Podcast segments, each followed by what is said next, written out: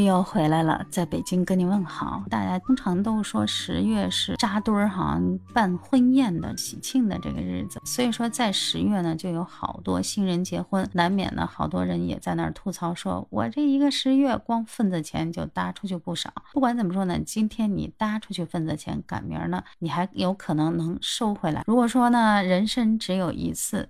重新来过的话呢，作为一个女性，你想怎么过？如果步入到婚姻的殿堂里边，你是选择当一个职业女性呢，还是做一个家庭主妇呢？这不嘛？这两天的一则新闻。又被炒翻了天，说是九月二十六号，福建晋江法网上公布了一则案例，说是一名女性呢，二零一二年开始跟她老公结婚，然后一直到二零二二年，俩人相当于是结婚十年，在这十年里边呢，俩人育有一子一女，这女的基本上从结婚开始当了家庭主妇。在家呢，全职带娃，顺便呢干各种的家务活。在这十年里边呢，基本上是将所有的精力和时间都花费在了相夫教子、操持家务上。但这男的呢，这两年呢，先后提了两次离婚，离婚的原因咱不得而知。法院呢，也近期就这离婚案件做出了判决。判决如下：同意俩人离婚，同时呢要求男方付女方十万的补偿金。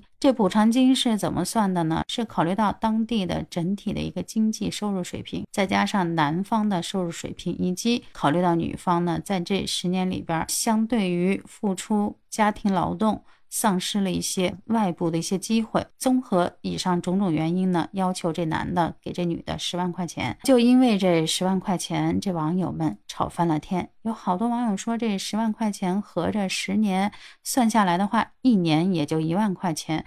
要平均到每个月来说的话，一个月还不到一千块钱。这一个月不到一千块钱能干嘛呀？就算是按照请保姆，你现在一个月也没个好几千下不来吧？合着你说这女的结婚，婚姻到底给她带来什么呢？除了养娃、带孩子、操持家务，肯定还有好多其他琐琐碎碎的生活上的一些小事儿，全都是这女的在付出。到头来呢，自己连个保姆的收入。都不值。也有人说了，这就是为什么现在很多女性不愿意结婚的最主要的因素。这女的一结婚呢，意味着要为家庭做出很大一部分牺牲。那如果遇着良人的话呢，他能理解你的苦衷还好。那如果呢，遇到的就是见异思迁，好多人说了遇到渣男，但是这渣男脸上他也不会写渣男二字。这个案例让地图不由得就想到了当时的一个电视剧《我的前半生》里边罗子君，罗子君也是这样的，当了很多年的家。家庭主妇，但是呢，就因为这丈夫呢。